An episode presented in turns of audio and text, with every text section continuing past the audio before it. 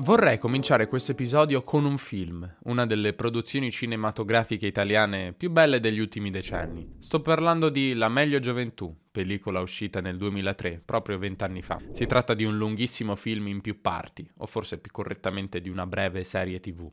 Narra la storia di una normale famiglia italiana, i Carati, attraverso il secondo dopoguerra italiano, dagli anni 60 ai giorni nostri. Come descritto nel titolo, parla della generazione dei giovani anni 60, coloro che sarebbero diventati i medici, gli imprenditori e gli economisti di oggi.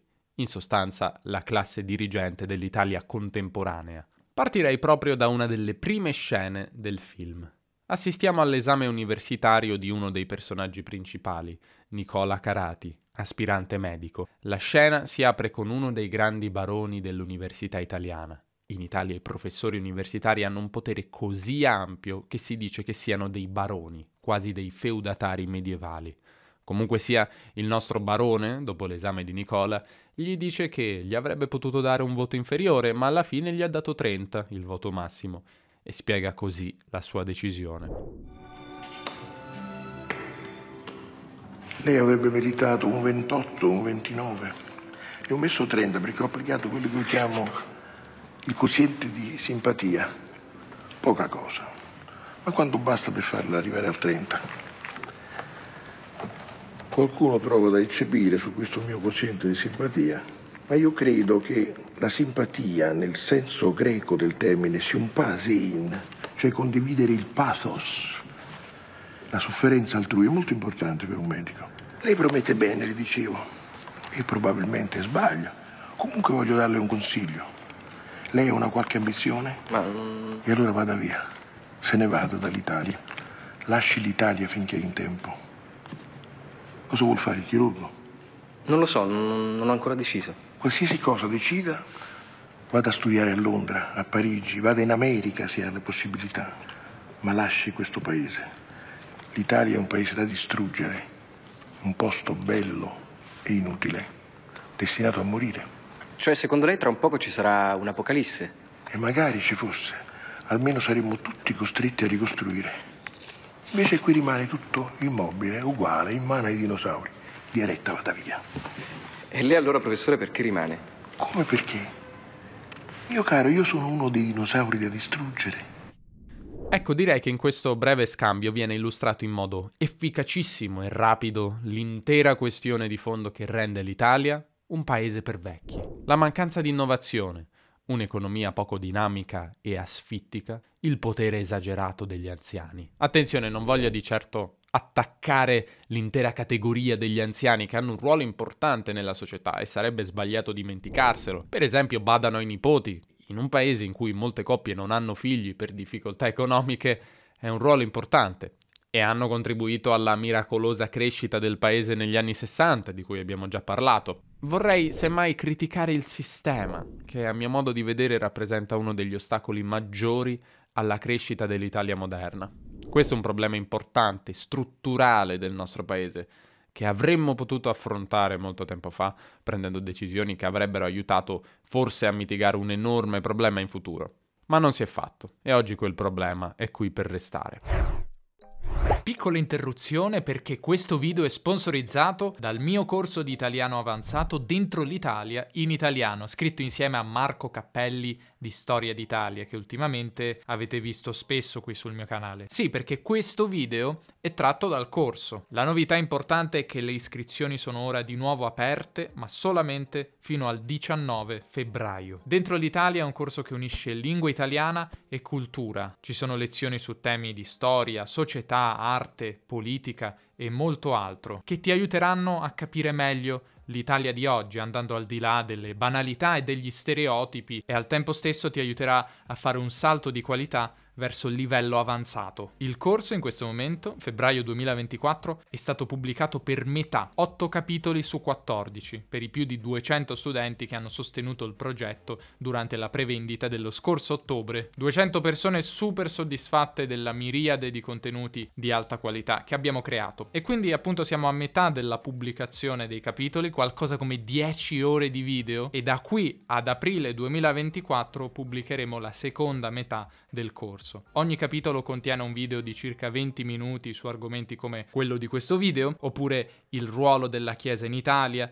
l'ascesa e la caduta di Silvio Berlusconi, perché l'Italia ha così tanta arte e molti altri. La lista completa è al link in descrizione. Ma questo corso non è solo input, ovviamente l'input, i contenuti interessanti appassionanti, storici, culturali, sono al centro di tutto, questa è la mia filosofia come sai, ma abbiamo creato un vero e proprio apparato didattico, linguistico attorno a questi contenuti che ti permetterà di lavorare attivamente alle tue conoscenze linguistiche. E quindi abbiamo approfondimenti grammaticali, approfondimenti lessicali, un sacco di esercizi, l'accesso a una comunità di studenti dove potrai cimentarti in sfide di scrittura. Acquistando ora avrai accesso a dei bonus speciali, le flashcards, delle dirette esclusive con Marco, una al mese, e sconti del 50% sui miei altri prodotti. Dai un'occhiata al link in descrizione per scoprire tutti i dettagli sul corso. Quando si sostiene che l'Italia è un paese per vecchi, per estensione si dice che l'Italia non sarebbe un paese per giovani. Ci sono vari motivi per sostenerlo. In generale, riassumendo, i giovani avrebbero poche prospettive di carriera, scarso potere e influenza sulla società e la politica italiane. Sarebbero sfruttati dalle classi d'età più anziane. Ma è vero? E se sì, perché? Che l'Italia sia un paese per vecchi è un sentimento molto diffuso in Italia, motivo per cui tanti giovani vorrebbero emigrare e molti l'hanno già fatto. Secondo l'Istat, l'Istituto Italiano di Statistica, in ognuno degli ultimi dieci anni, più di 100.000 italiani avrebbero lasciato il paese.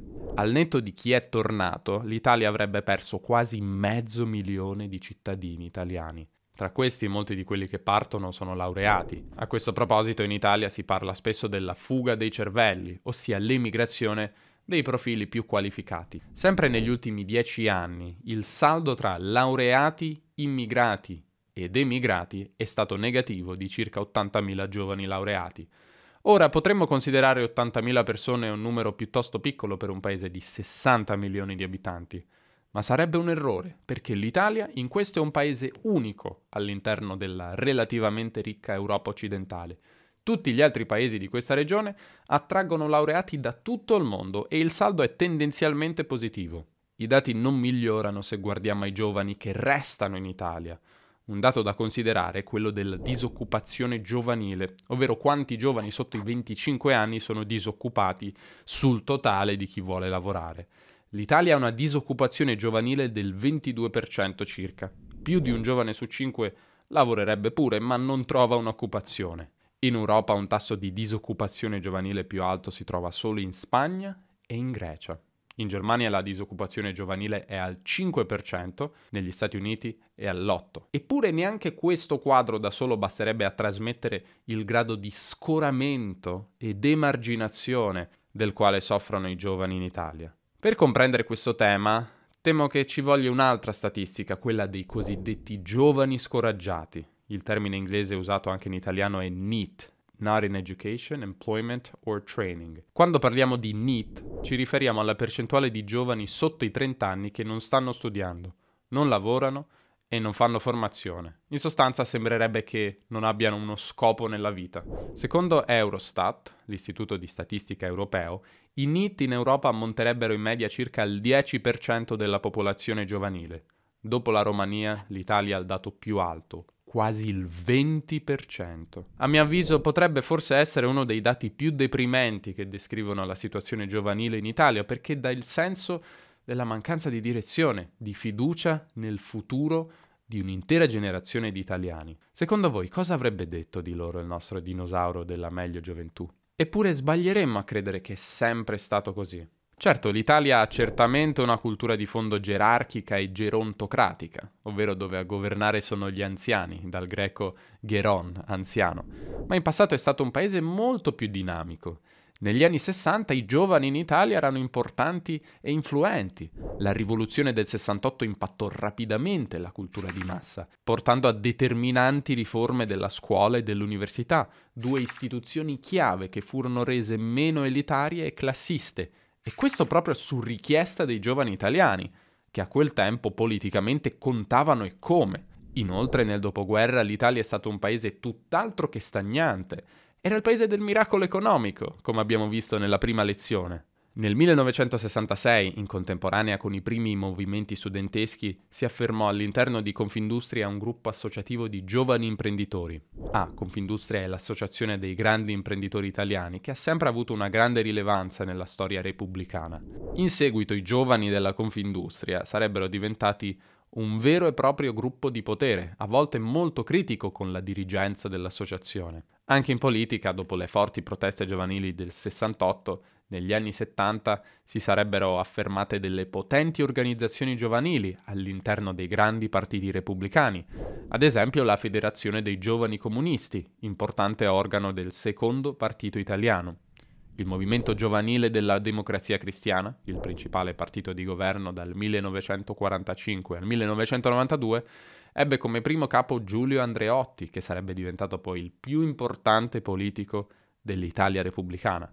Queste organizzazioni avevano una notevole influenza sulla dirigenza dei partiti, mentre fuori dal Parlamento i ragazzi e i giovani, con le loro proteste e movimenti studenteschi, credevano che sarebbero riusciti a stravolgere lo status quo e alla fine sono riusciti a portare visibilità ai temi a loro più cari. Per certi versi i tardi anni 60 e gli anni 70 furono i decenni di massima importanza data ai giovani italiani e non a caso, negli anni 50 e 60 nacquero tra gli 800.000 e un milione di bambini all'anno, con una popolazione italiana che aveva circa 50 milioni di abitanti. Questi sono coloro che poi negli anni 60 e 70 divennero attivi in politica ed economia. I ragazzi tra 18 e 30 anni all'epoca erano una percentuale significativa dell'intera popolazione. L'età mediana nel 1961 era di 31 anni, ovvero c'erano altrettanti italiani con meno di 31 anni di quanti ce ne fossero con più di 31 anni. Oggi, come vedremo tra poco, l'età mediana è di 48 anni. Nella politica come nell'economia, nella cultura come nella società, i numeri contano e come. Se un paese è molto giovane, ci aspetteremo un'importanza dei giovani molto maggiore nella società. Non è sempre vero, ma il più delle volte c'è una correlazione tra numeri e influenza politica. Forse non ci si aspettava che questo periodo prima o poi sarebbe finito. I giovani di allora ai tempi non avrebbero potuto saperlo, ma a partire dal 1970 le cose sarebbero iniziate a cambiare e di nuovo la causa era la demografia. Proprio dal 1970 in poi la natalità in Italia crollò, in parte dovuto alla rivoluzione sessuale, all'aumento della contraccezione maschile e soprattutto femminile, un fattore determinante è il maggiore benessere ed emancipazione delle donne, determinata a slegarsi dal vecchio ruolo di semplici madri. Inoltre cambiarono i costumi, ci si sposava più tardi, c'era un maggiore edonismo che portava a desiderare di posticipare il matrimonio. Certamente il calo delle nascite non era effetto di minore reddito. In Italia, come in altri paesi, il numero di figli diminuisce quando il reddito disponibile aumenta. Ancora nel 1970 ci si poteva aspettare da una donna che avrebbe partorito 2,4 figli. Nel 1977 questo dato era sceso sotto due figli in media, la soglia sotto la quale la popolazione smette di crescere naturalmente. E pochi anni dopo, nel 1984, si era già arrivati a una media di 1,5 figli per donna, mentre oggi siamo a poco più di un figlio per donna, molto al di sotto anche della media dei paesi sviluppati. Un numero di cui dovremmo seriamente preoccuparci. In contemporanea, con il diminuire dei figli e l'aumento della durata media della vita, iniziò anche ad aumentare il peso degli anziani sulla società. Oggi i giovani in Italia sono quasi diventati una rarità. Ci sono molti più pensionati sopra i 65 anni che giovani sotto i 15 anni. Presto l'Italia potrebbe perfino avere più pensionati che lavoratori. In contemporanea l'età mediana nel 2018, come dicevamo, è diventata di 48 anni. Ci sono tante persone con meno di 48 anni in Italia, quante ce ne sono con più di 48? In sostanza, l'Italia già di per sé, un paese piuttosto abituato ad avere anziani in posizione di potere, si ritrova con una percentuale enorme di cinquantenni, sessantenni, perfino settantenni e ottantenni a capo della politica, dell'economia, delle aziende. Molti di loro sono baby boomers che hanno influenzato la politica e la società italiana sin dagli anni 70 e 80 e da allora non hanno mai lasciato il potere. Perché avrebbero dovuto lasciarlo, dopo tutto? Né sembrerebbero sul punto di farlo. La meglio gioventù è diventata la dittatura del baby boomer. Ora, altri paesi occidentali lamentano più o meno gli stessi problemi. Negli Stati Uniti, per esempio, ad oggi c'è stato un solo presidente nato dopo il 1946. Eppure, in media, le università, le aziende non sono dominate da anziani come in Italia. Per esempio, in Italia il 12% degli amministratori delegati ha più di 70 anni, negli Stati Uniti è il 4% e nel Regno Unito il 2%. Questo però da solo non basterebbe a spiegare la situazione italiana. Dobbiamo infatti considerare anche l'effetto che sembrerebbe avere la cultura italiana, che tende a riverire l'anzianità più delle capacità personali. Le carriere in Italia sono raramente veloci e progrediscono linearmente con l'età. Spesso solo quando un'intera classe d'età non è più disponibile per un ruolo si passa a guardare a classi d'età più giovani. Per un anziano dipendere gerarchicamente da un giovane è di solito un affronto. Forse questo sta un po' cambiando, ma con il progressivo invecchiamento del paese, ormai gli anziani mantengono le leve del potere anche solo per una semplice questione di numeri. La politica, al solito, è lo specchio del paese e non dovrebbe sorprendere che una nazione di anziani si preoccuperà di tenersi buono chi in testa ha i capelli bianchi. In Italia la parte principale della spesa pubblica va in sanità pubblica e soprattutto nelle pensioni degli anziani.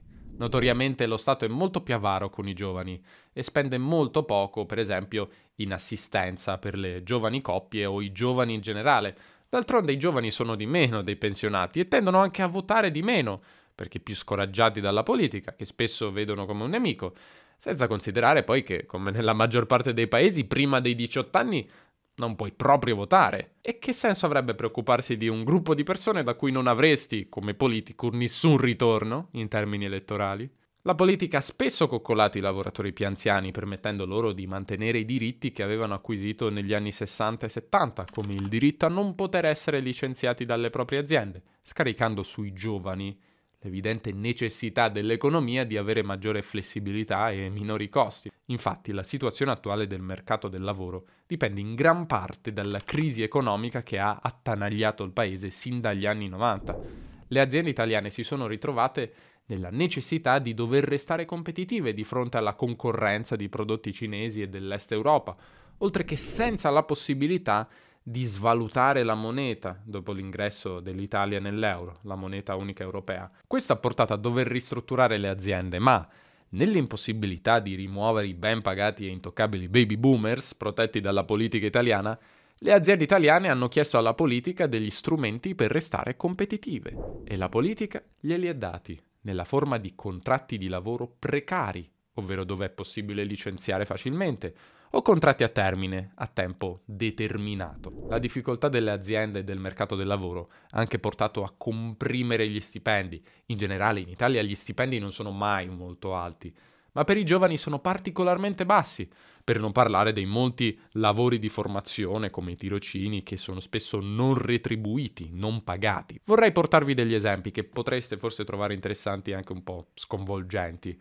Un neolaureato italiano guadagna di solito tra i 25 e i 29 mila euro all'anno lordi se riesce a trovare lavoro. I neolaureati italiani tendono ad avere più difficoltà a trovarlo dei coetanei europei in Francia diventano 35.000, in Olanda circa 40.000, in Belgio fino a 45.000, in Germania anche 52.000 euro, fino all'irraggiungibile Svizzera con i suoi 70.000 euro all'anno.